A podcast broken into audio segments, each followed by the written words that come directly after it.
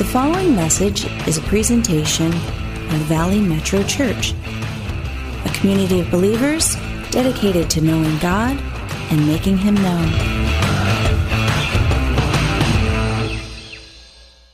Uh, I'm glad you could be with us this morning. Thanks for taking the time to stopping and growing and celebrating God with us this morning.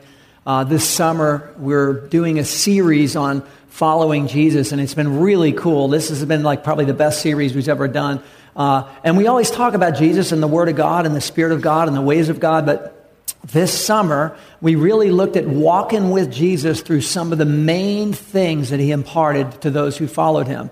We looked at the difference between believing and following, and that when you do follow Jesus, some of the things you begin to understand about God's love, His forgiveness, the new beginnings, new opportunities, God's economy, and we're following Jesus through this sequence, and it's been absolutely amazing. And today, He's about to teach us an incredibly powerful principle, specifically how God grows things and how to not grow things. That if you want to see things grown in your life, God honoring things, if you want to see God grow some amazing fruition in your life, there's a way that it does happen and there's a way that it doesn't happen. And everyone following Jesus needs to get in on this. So Jesus talks about this powerful principle and he uses the analogy of, of seeds and weeds. Seeds and weeds.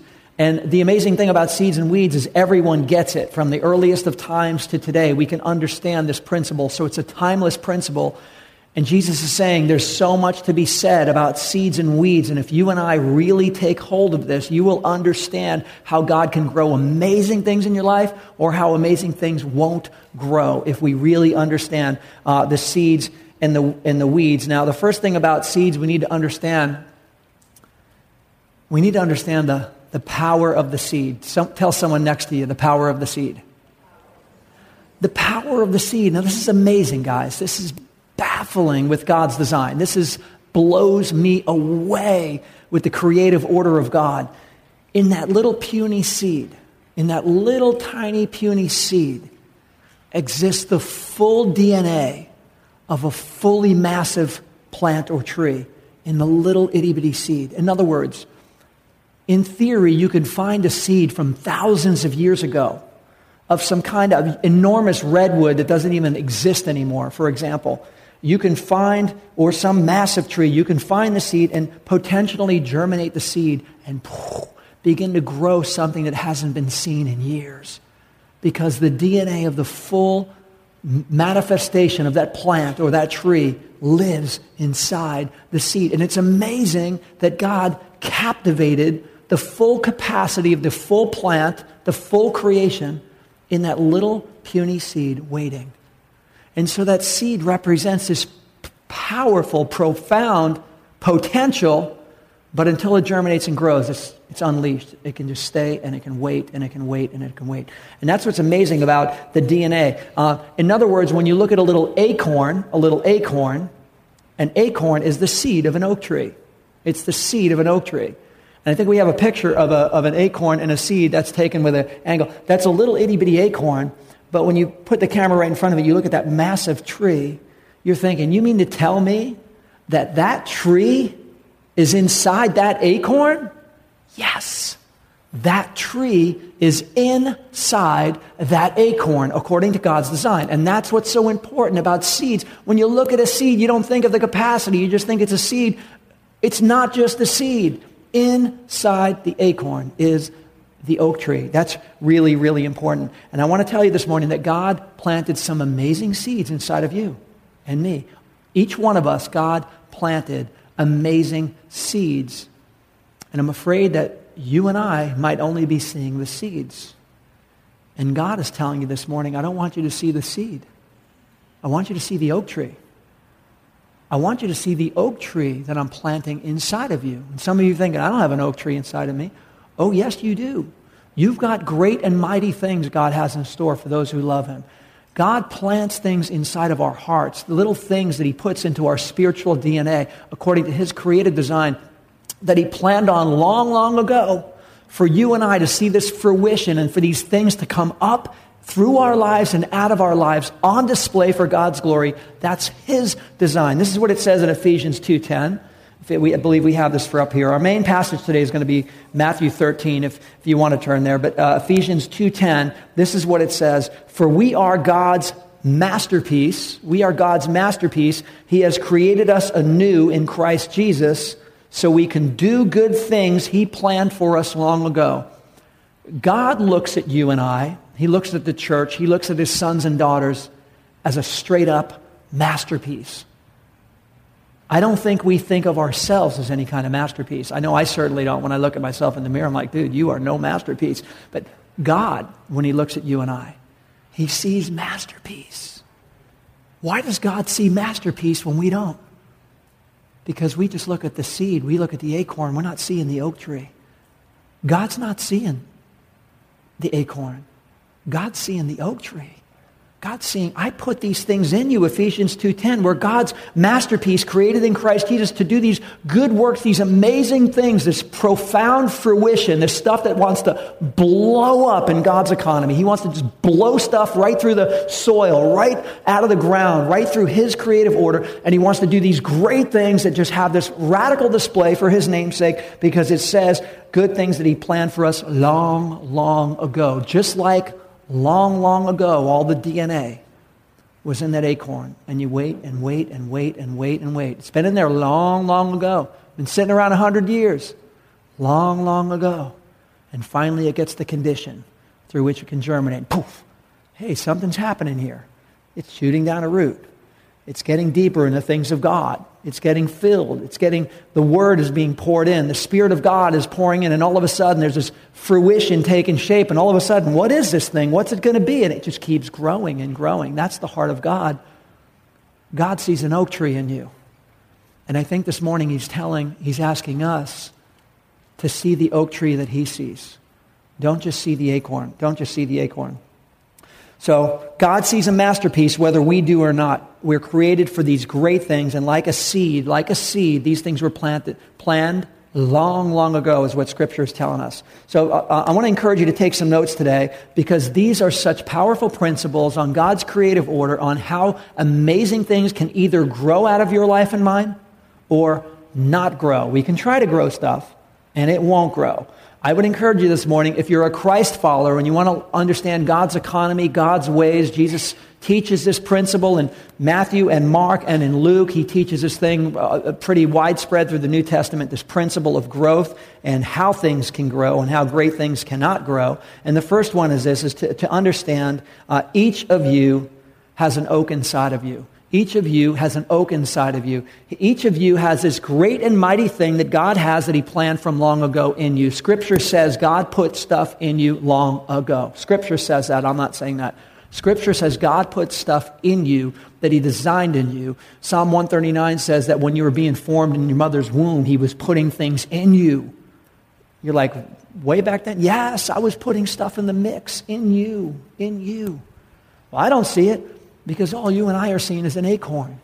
God's like, you have no idea what I want to grow out of you. But start walking with me, get a little closer, listen a little more, get to understand how, you, how to get the nutrients going and how to, how to walk in faith. And you're going to begin to see a display of stuff coming out of you you've never seen before because our way of growing stuff is not God's way of growing stuff.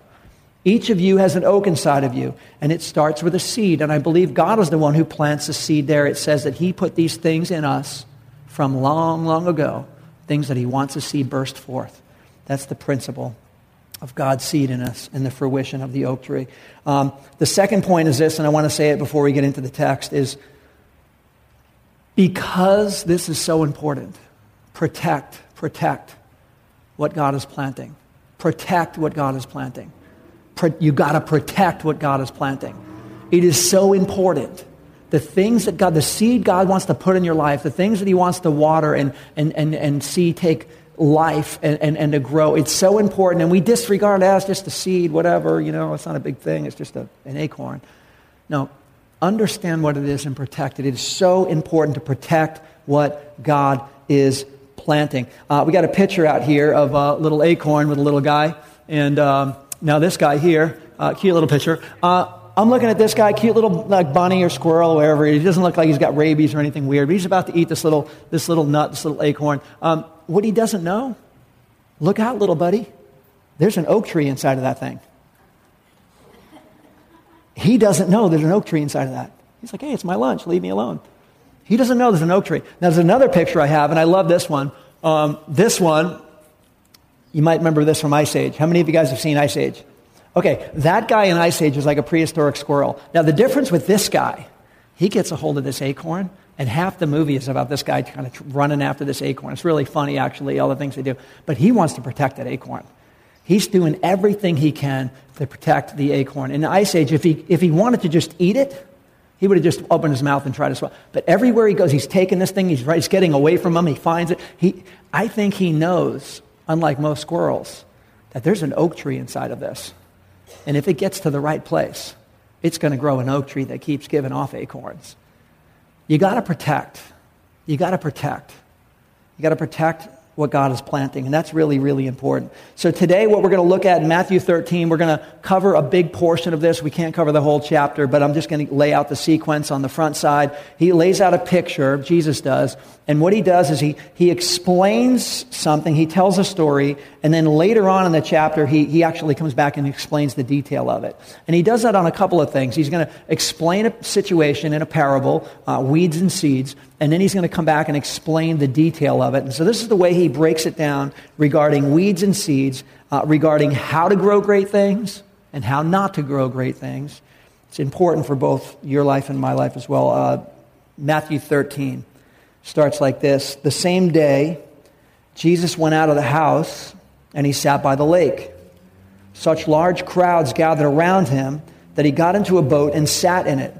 And while all the people stood on the shore, then he told them many things in parables, saying, A farmer went out to sow his seed, and as he was scattering the seed, some fell along the path, and the birds came and ate it up. And some fell on rocky places where it did not have much soil, and it sprang up quickly because the soil was shallow. But when the sun came up, the plants were scorched, and they withered because they had no root. Other seed fell among thorns, which grew up and choked the plants. Still, other seed fell on good soil, where it produced a crop 160, 30 times what was sown. Whoever has ears, let him hear. By the way, Jesus says that a lot in passage. If you have ears to hear what the Spirit's saying, get in on this. A lot of folks aren't clocking what the Spirit of God is saying, and they're not going to know how to grow stuff or how God grows great things. They're going to just take it in their own hands, build it their own way, and try to make it happen. Jesus is saying, if you have ears to hear what the Spirit is saying, this is how stuff grows. This is how great things grow for the glory of God.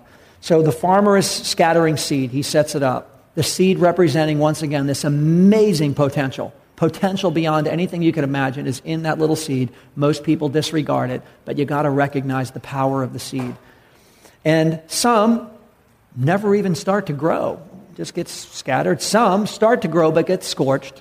Some grew and started to do pretty good, but started to slowly get choked out, unfortunately. Just, just choked out. The life was choked out of them.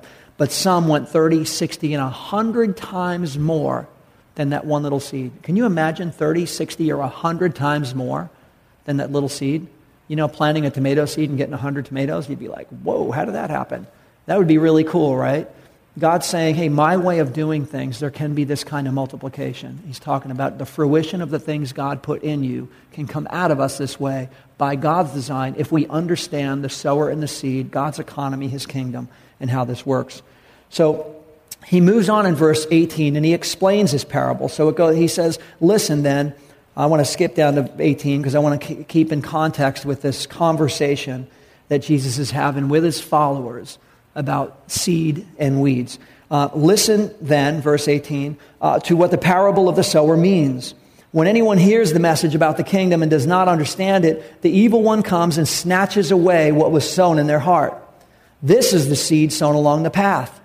The seed falling on the rocky ground uh, refers to someone who hears the word of God at once and receives it with joy. But since they have no root, they last only a short time.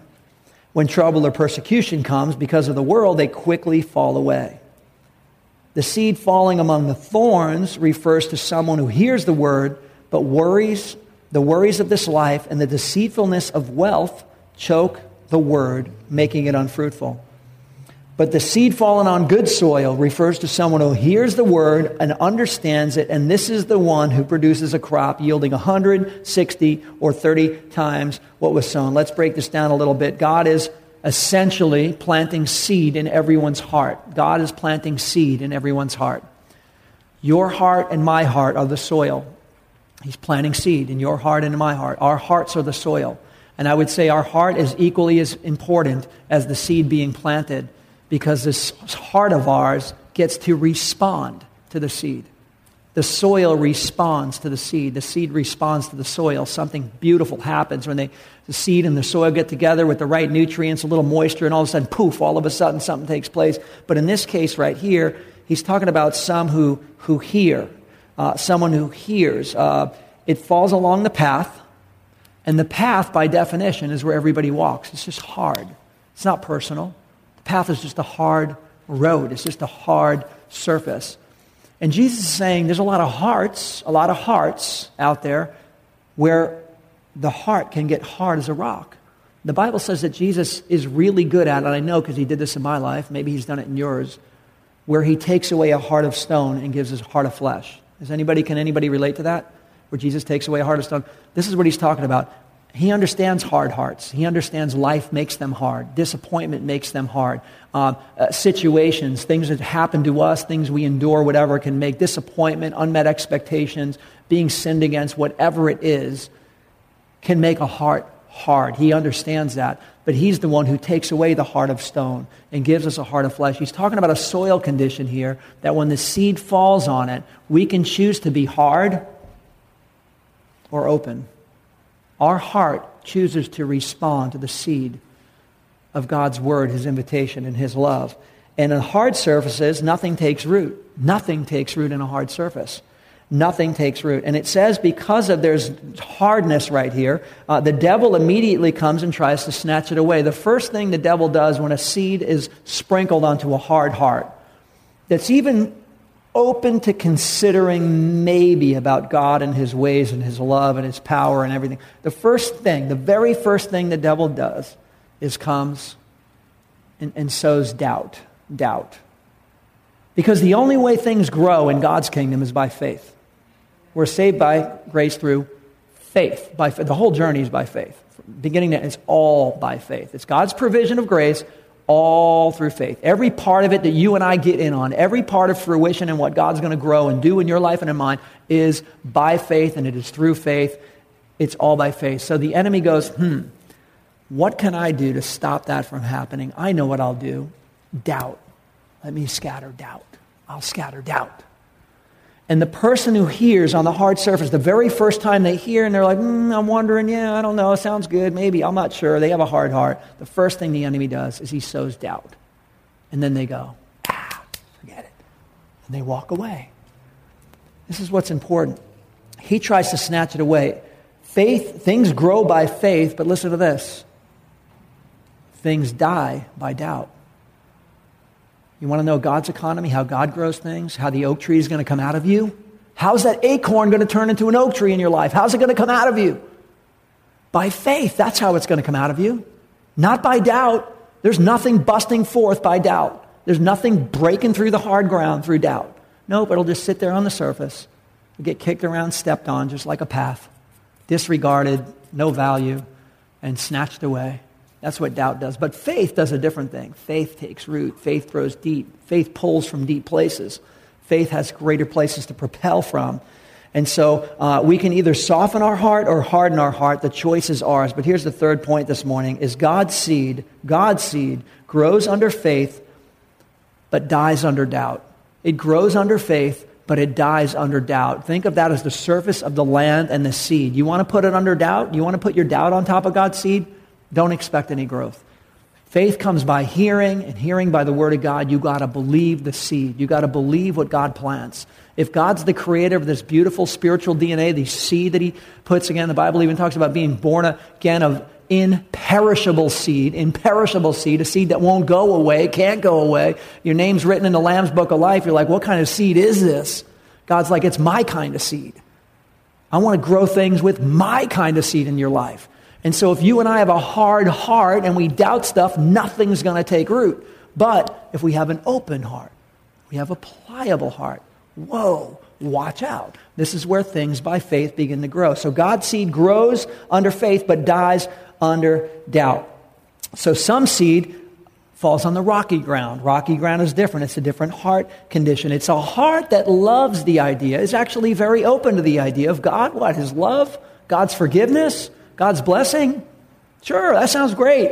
I'll take that. I mean, who, who would, this is baffling to me. Who in the world would pass up on forgiveness, new beginnings, names and name in the Lamb's Book of Life? Like, I mean, everything that God, his, God putting his spirit inside of us you know what I mean? I mean, think of everything that the kingdom of God offers through Jesus Christ, the new beginnings. Who would pass it up? And some are like, hey, great idea. I'll take one of those too. You know, I'll sign up for that. And it's saying that the people with the rocky ground represents a heart where the idea sounds great. The principle sounds great. And they emotionally would go, yes, that's me. I want that. But as soon, as soon as it's not easy, as soon as the trial comes, as soon as, soon as the storms start to blow, like, whoa, whoa, whoa, wait a second. I don't know what I got into here, but wait a second. I'm not, I didn't sign up for this. And soon as things get tough, it's referred to in this passage right here as the, as the ground that is rocky. Any trouble, any persecution, any ways of the world started putting pressure, that's it, quit. And I think you probably know some people in your life that at one time thought of this idea of following Jesus might be a good idea. Um, you know, sometimes crusades, uh, crusades have a very large response ratio. Usually, a lot of times, 10% of the people will come forward at some big crusades, but not all of them because they're not really always plugged in and growing, or the idea sounds good and they accept it with joy. But when trials or troubles come, that was, that's what tests your faith in the first place. And so a lot of them just get shaken out through this process of trials and persecution. And basically, what happens with rocky ground, hearts that are rocky ground refuse to grow under pressure. They refuse to grow under pressure. When pressure comes, they're like, no, I ain't growing anymore. I'm kind of done. I'm going to uproot at this point. Pressure is what determines things. And I'll tell you what happens in a real storm with trees. When trees are blown around in a storm, it forces them to push their roots even further. Did you know that?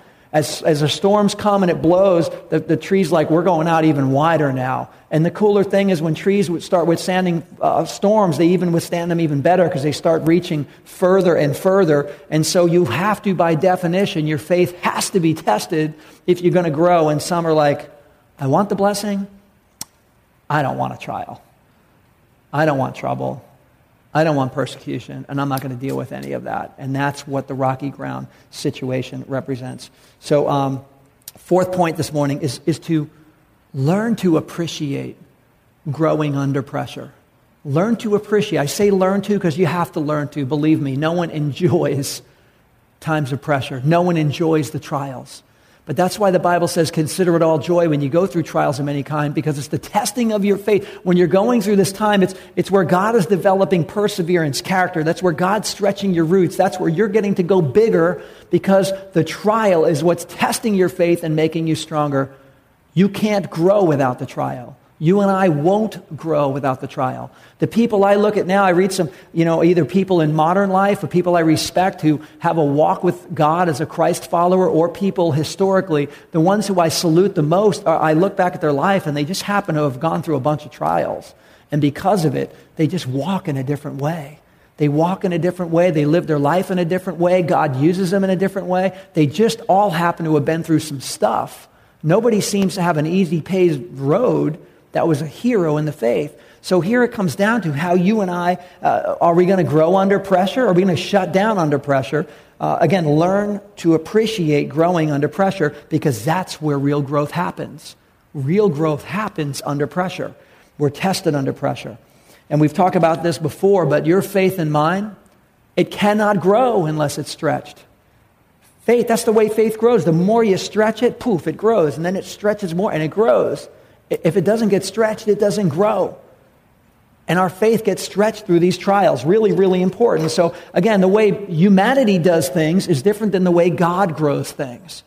Humanity doesn't want you stretched all crazy and bent out of shape. God's like, look, I love you. I'm with you. I'm never going to leave you. I'm with you in everything till the ends of this age, but I'm with you in your trial. And yes, you are being stretched, but I'm with you in it and I love you.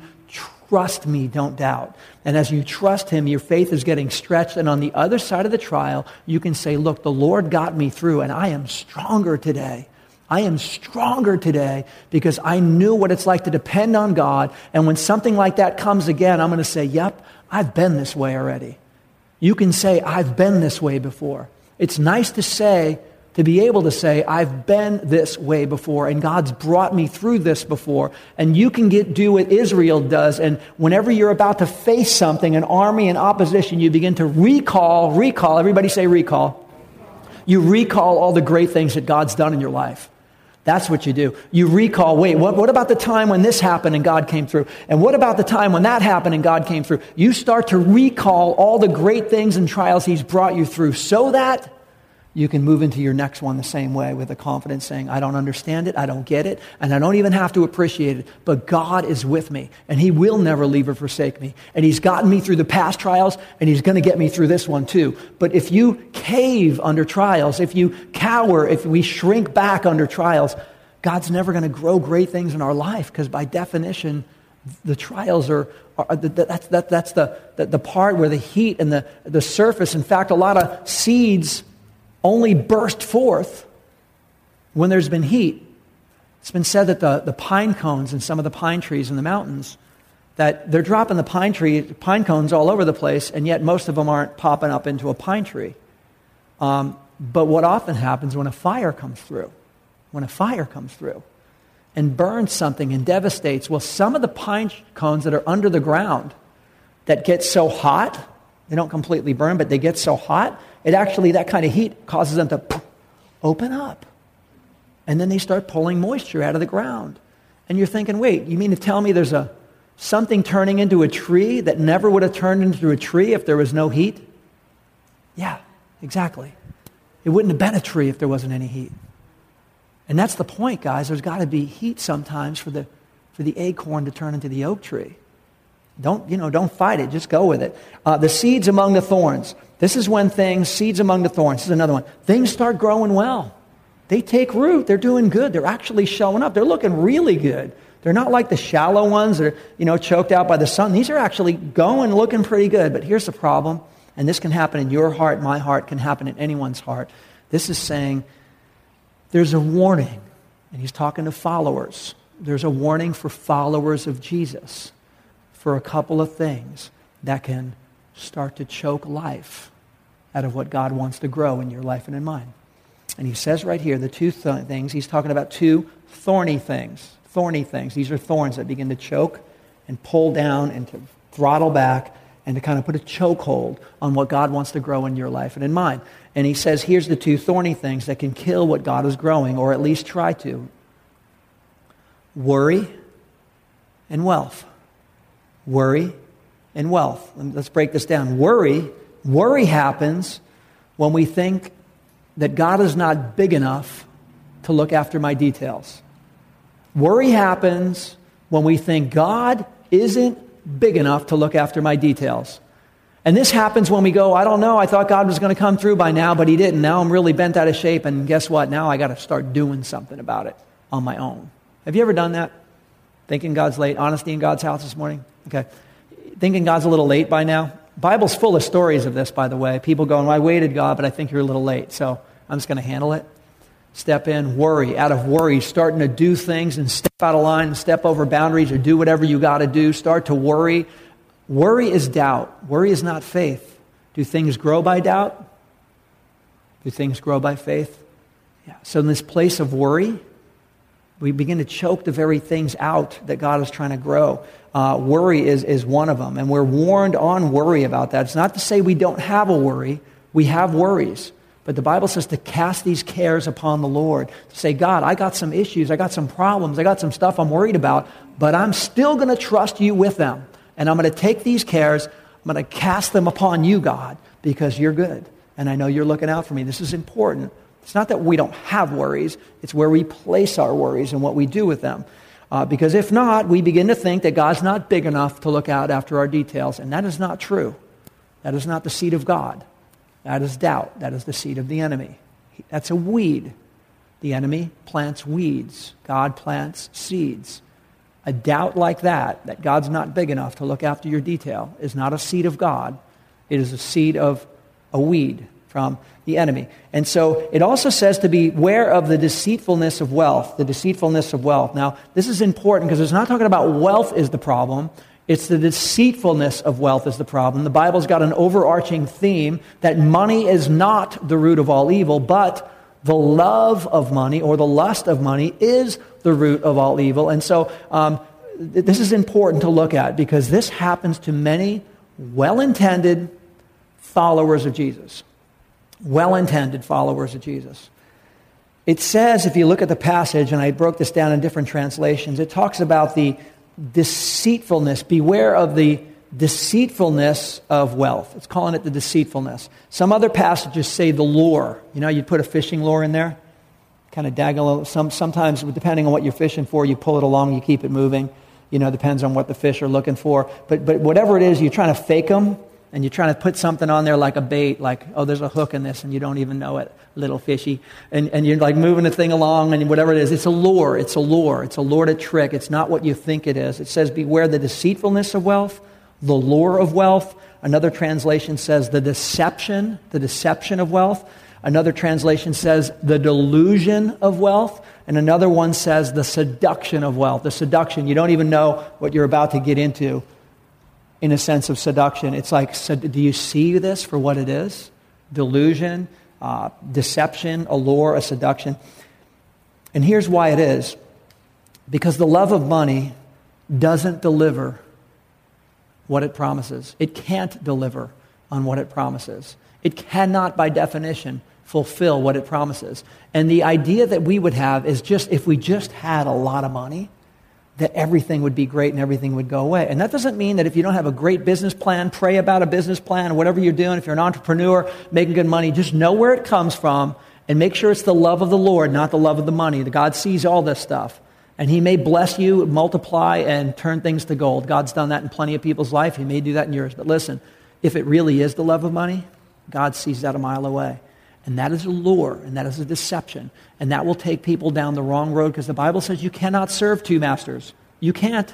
There's no one who can. The best, well intended Christ follower cannot be a Christ follower if they really love money, if they're caught up in the, what this is saying, the deceitfulness of wealth, the lure of it, the deception, the delusion, or the seduction. They could be following for years, and all of a sudden, if they're going with the delusion, uh oh, guess what? It's all going the wrong way. And, and this is what happens with uh, many have been, as Paul writes to, to the Galatians, cut in on. Like you were running a race and somebody cut in on you. Like what happened? You were running. You know, you see that in some of the Olympics. I don't know if you've been catching that. You know, someone's, somebody might trip and you're like, oh no, what happened? You could have had a medal. You were doing good. What happened? Somebody cut in on you maybe and got in your lane or whatever and you tripped and fell and you're like, oh no.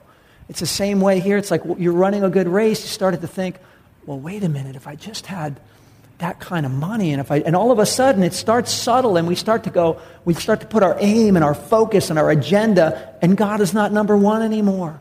The lure, the lust, the seduction of money cuts in on people, and it stops growing the very oak tree that God was trying to grow in your life in the first place. And life's too short for that. We try to grow our own stuff. God's like, You're missing out. I'm growing something beautiful in you. Stick with me on this thing. It'll come to fruition. But sometimes we, this is what the lure of, of the deceitfulness of wealth will do. Uh, we begin to justify. Here's what happens when, when we do this um, it doesn't deliver what it promises, first of all. And it also, we begin to compare. We begin to compare ourselves to others. And we go, hey, wait a minute. Wait, and this is where it begins. Instead of looking at the Lord and, you know, honoring God, and again, making money and being productive and being resourceful, that's beautiful. That's, the Bible has nothing but good things to say about being wise as serpents and gentle as doves. But when you and I take our eyes off the prize and start looking at others and go, wait, they have the, hey, wait a minute. I think I should have. I think I just. Now, all of a sudden, the lure, remember this, the fish lure? We just got, we but bit into that lure. And we're going down a road of a seduction of wealth or something like that. God's not calling us that way. What happens when we do that is we, we compare and we covet and we tend to take things into our own hands. We tend to make things happen. And it's not the oak tree growing that God's trying to do, it's the, our own thing we're trying to create we justify our ways. We put our ways over God's ways, and it kills the very thing that God's trying to grow in us. Trying to grow in us. So, number five is this. Fifth point this morning is this to watch out for the weeds of worry and for the love of money. Watch out for the weeds of worry and for the love of money. Those two things have wrecked many along the way. Well intended people like you and I that love the Lord. They love the Lord. I've known people that were serving the Lord for years, and something got in there about the love of something like, oh, yeah. And they start, and you're like, what are they doing?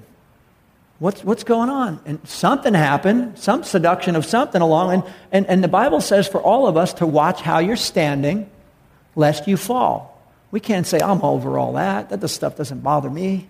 I'm holy. I'm perfect. I don't even think about that. Be careful. Be careful. If you think you're standing firm, watch out lest you fall. We all have to be watchful. That's why Jesus is talking to believers, followers, people gathered around Jesus. They're all gathered around him to hear Jesus, the Christ, the Messiah, with the words of life. They're gathered around. He's like, be careful and beware of worry and beware of wealth or the desire for it or the lust for it. And so watch out for the weeds of worry and the love of money. And then I'm going to skip down. I will say he does share a brief little passage here on the mustard seed, and I only want to summarize one thing about the mustard seed since he's talking about seeds and weeds. It's the tiniest of all seeds and often disregarded. Like, what's that thing going to do? That seed's like a joke. You put it next to an acorn, it's like, you know, you think, well, what's that little thing going to do, right? But that little tiny seed gives life, and it gives the kind of life uh, that provides shelter, shelter for many, many birds. It gives a shelter. It also is a mustard plant is where a spice comes from, mustard. And so, you know, you, are getting a spice, you're getting a flavor, you're getting a shelter. There's a lot of things that come out of that little seed. So don't disregard little things. Don't disregard little seeds that God plants because God can do huge things and huge blessings even through little seeds. And so that's what we learn with the mustard seed. But the rest of this chapter, Jesus continues to focus on weeds, weeds. He's like, I'm teaching about the seeds, how they grow, but the weeds are so important, I need to tell you a little bit more about the weeds. Because the weeds are always going to come. Now, weeds, when you think about weeds, he, Jesus is on, focusing on the weeds here, so I want to talk about weeds. But when you think about weeds, nobody likes weeds. I mean, nobody likes weeds. When I was a little kid in New York City, I had a next door neighbor who did not like weeds. He had the best lawn on, on the block. I lived in a part of New York where you actually could have a little lawn, and this guy had the best lawn on the block. And if any kid tried to ride their bike, even across the corner, I mean, he'd be out there real quick. You get off my lawn. You know, I mean, he's one of those guys, okay? Retired guy. He loved his lawn. It was the greenest lawn. It was the best lawn, perfectly manicured, mowed lawn. It was greener longer than everybody else's. He did not like weeds. And so one day he approaches me and he says, Hey, uh, you want to make some money? Yeah, sure. What do, you, what do you got in mind? He's like, uh, how would you like to pull these, these weeds in my, in my uh, backyard here? And I'm like, How much? And he says, uh, I'll give you two bucks, New York. I'll give you two bucks. I'm like, $2? All right, $2, pull the weeds. All right, no problem, I'll do it. He's like, It's a deal? Yeah. He goes, Now here's the thing I'm going to give you $2 to pull these weeds. But when I come to look at the job, for everyone I find, if I find, I got to take off a nickel for every one. I'm like, that's fine. I mean, he's the boss, his house, his job, right? Sounds good to me. So I'm out there for like an hour or two. I don't know what it was. It's, you know, seems criminal now. I look back, but, you know, two bucks will get you a lot of candy bars back in the day, okay? And so um, I'm doing this thing, and I pull these weeds. I got a whole bucket full of weeds, you know, out of this guy's lawn. And he's like, Are you ready? I go, Yeah, I'm ready. He's like, Are you done? Yeah, I'm done. You get them all? Yep, think so. It's like, Okay, good. Let me walk around and inspect here. Oh, I found one right here. Pulls it out. He goes, That's one nickel. Oh, I found another one over here. Two nickels. oh, I found it. And I'm, I'm going, yeah, I know where this thing is going really quick. You know, the, the next door neighbor kids are getting ripped off here, right? So we're unwinding the value. Instead of me getting two bucks, he's taking off a nickel, 5, 10, 15, 20, 30, 40, 50. Say, he's unwinding this deal pretty quickly, and he's finding all these things wrong. Needless to say, I never worked for him again after this deal. In fact, I was thinking at the time, isn't there like labor laws against this kind of stuff? I'm about to call, you know, labor department, or I thought they stopped that stuff way back in the coal mining days, where you're taking advantage of little kids, and you know, he's. I think what he did at the end is he split the difference, but he took that two bucks and he wound it back. I did learn one thing about this gentleman, living next to him for the next, you know, subsequent years. Um, he he always had the best lawn on the block, and if if I look back and wonder what was his main secret of maybe the best lawn on the block, I think this is one thing that was his his mode of operation was to identify the weeds early. Identified the weeds early. This is the kind of guy who would look for a kid. I got to find these weeds early. Can I hire you? I just got to get the weeds out early. None of the other neighbors were thinking that way. He was thinking, I got to get the weeds out early. Because if I get the weeds out early, they're not ever going to overtake my lawn. But if you don't get the weeds out early, they will overtake the lawn. And that's why sometimes, if you've ever done a sod job or anything at your house, you just look how many weeds are like, forget it, just take the whole thing out and put in new sod. It's not worth it. It's just too far gone. But if you stay on top of it, if you stay on top of it, it's a different story. Well, I learned my lesson from that one there. But um, the secret to his was to pull the weeds early because it keeps everything manageable. And if you and I are willing to pull the weeds early, everything in our lives will stay manageable as well. Weeds are going to come up, guys. This side of heaven, weeds are going to come. There's no perfect people, there's no perfect hearts, there's no per- weeds are going to come. But when they do, when they do, what are we going to do? Are we going to recognize them and pull them early? We're going to look the other way and hope they go away. We can keep it manageable or we can let them overcome and start to choke life out. Here's the sixth point this morning is that if you really want to grow anything great, identify weeds and pull them early. Identify weeds and pull them early. If you want to grow something great, identify the weeds and pull them early. Jesus is sharing how they, st- they start, if you don't catch them early, they start to choke the life out of the very thing that God's trying to grow in your life. So if you want to grow anything great, identify the weeds and, and pull them early. And so I just want to summarize the chapter because I'm not able to hit on the, the last part of this passage. He spends a lot of time talking about weeds. And here's a couple of things that he, it summarizes, just in summary. Um, it summarizes that Jesus is scattering the good seed, and the devil is scattering the bad seed. It's weeds. And the passage is going on to say that the, the things that Jesus is scattering is to grow beautiful people, beautiful people and beautiful things. Beautiful people and beautiful things. And the devil is scattering a different seed, destructive people and destructive weeds. This is what's going on. And his are to choke out anyone or anything that he can, and that's what he does, his mode of operation. But we live in a world, this is what the passage is saying, where both of these things are happening simultaneously. Both of these things are happening all around us at the same time, and they're going to continue to until the end. We've got both of these things happening at the same place at the same time the seeds of Jesus, the seeds of the enemy. They're happening at the same time. The good seed that he's planting, that fruition is popping up, and God's, and then the devil trying to come around and throw weeds in. The passage goes on to say, and, and then the, the, the apostles say, well, what should happen? Should we start pulling up? He's like, no, uh, until the end, this is going to happen. There's going to be this two seeds going on. Seeds and weeds is going to be a principle until Jesus comes back okay, till Jesus 2.0, there's going to be seeds and weeds. But he's saying that God's finally going to pull every weed and, and put it in the fire. And here's some application. In fact, this would be great if the worship team comes up. Here's some application. Get very intentional. Get intentional, intentional about planting good seed in your field. Your heart is your field. Plant seed in your field. And here's where you're going to find the good seed. You get alone with God and you get in His Word, and His Word is so rich with seed, the promises of God uh, the description that God says about your identity and who you are and what He plans for you. I know the plans I have for you, says the Lord. They're not to harm you, they're to prosper you and give you a hope and a future. God's like, I want to grow stuff in your life. But if we get in God's Word, we'll begin to understand these promises and these things that God wants to do in our lives. And so get in His Word and you'll begin to undersee, uh, uh, you'll begin to receive the seed in your heart of all the things that God wants to do in your life. Get intentional about planting the good seed in your life life. And the next thing is remember, it takes good soil. The condition of this heart matters everything. And if we harden up, which we're all capable of doing, things are not going to grow. So it's so important. That's why the Bible says in Proverbs, it says, above all else, guard your heart because it's the wellspring of life the flexibility of this heart, the pliability of this heart. What God can do in a heart that can be molded and shaped is profound, it's monumental, it's enormous. He can, he can grow oak trees out of a heart that can flex. But the ones that get rigid and hard, that's the soil that things don't grow in. Okay, that's important. The soil is our heart condition. God grows greater things in pliable hearts. That's important. And here's the other deal is when we're not paying attention, that's when the enemy comes around and scatters the wrong seed. It's when we're not paying attention. The passage says, if you were to read it later on, while everyone was asleep, while we're all sleeping, the enemy's out there scattering seed. How many of you know when you look at the news or you study anything about criminal activity, more, more criminal activity happens when we're sleeping? Do you know that? Why is that? Because the enemy's scattering seed while we're sleeping.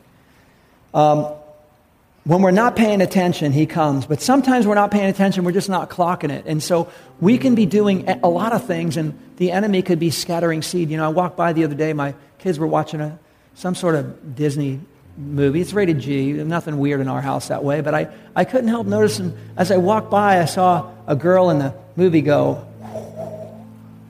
with some spell, and it shocked me. It just hit me. I'm like, that is evil. That is flat out evil. And I said, Kids, do you see that? Do you know what the Bible calls that? calls it sorcery, calls it divination, it calls it witchcraft. It's actually evil. And my one child said, But dad, it's rated G. I said, I don't care how the Motion Picture Society rates that. From the Spirit of God, that's rated R. That's horrific. That's like really, really bad stuff we can either go, I don't care what our kids are watching, whatever. I don't know their device. I don't know what's on it. I don't know what they're watching. They're watching Netflix or something, or they're watching stuff 24. Do we even know if you have kids? What are you watching? What are you taking in? What seeds are you letting into your soil? I mean, what are you letting in? Because I'm telling you, while we're not looking, while we're sleeping, the enemy's trying to scatter weeds. So if you and I don't get intentional about what we let in, what we let in, what we let in, we're going to find that there's going to be weeds growing up along with the life. Weeds growing up with the life, and they start to choke out that very life that God's trying to grow. Above all else, guard your heart. It's the wellspring of life. It's really, really important. When the weeds come up, identify them early, whether they're the lies we believe in or matters of unforgiveness. The Bible says that these are, they take a root a root of bitterness that goes way deep down in the bottom of a heart, matters of unforgiveness. And so, what is the, what is the enemy scattered? What's gone on in here that's taken a deep root? Is there anything choking out the oak tree that God's trying to grow out of our lives? God, we have, guys, we have to discern what that is. And then we, we don't want to trim it. We want to pull it up by the roots. There's an oak tree that God put in you, and He wants it to come out of you. And when he sees you, he sees you as a masterpiece because he doesn't see you as the acorn, he sees the oak tree.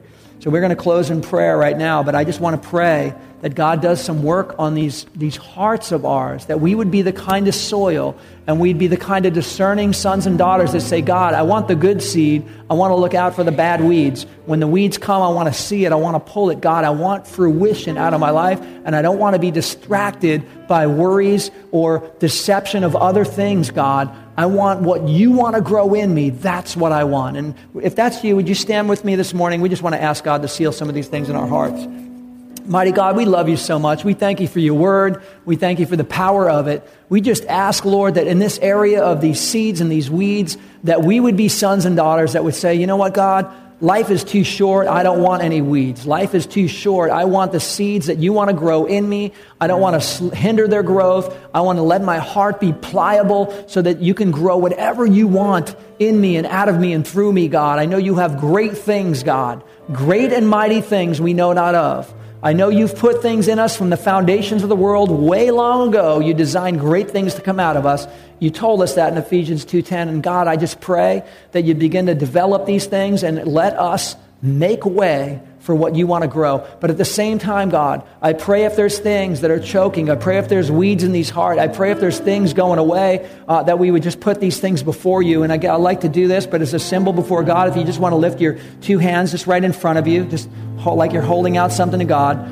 If you have something that you know is a weed of any kind or something that you let in that it might have been permissible, but it's not beneficial, and it's certainly not beneficial anymore, say, hey, God, you know what? I, I think this needs to go because it's going to block the growth. It's going to hinder the growth. Whether it's a matter of unforgiveness, whether there's a root of bitterness, uh, whether there's things we've seen or done or observed or went along with that isn't, isn't honoring to God and it's going to choke the very life of what God wants to grow, symbolically, just put it before the Lord right now and say, Lord, just take this stuff and pull it up by the root. Pull it up by the root, pull it up by the root. I don't want to navigate this stuff. I don't want to just trim this stuff. I want to recognize weeds early, and I, I want to pull them up by the roots. So, Lord, take these things that get in the way of fruition and pull them out in the name of Jesus. Thank you, Lord. In the name of Jesus, we thank you for that, Lord God.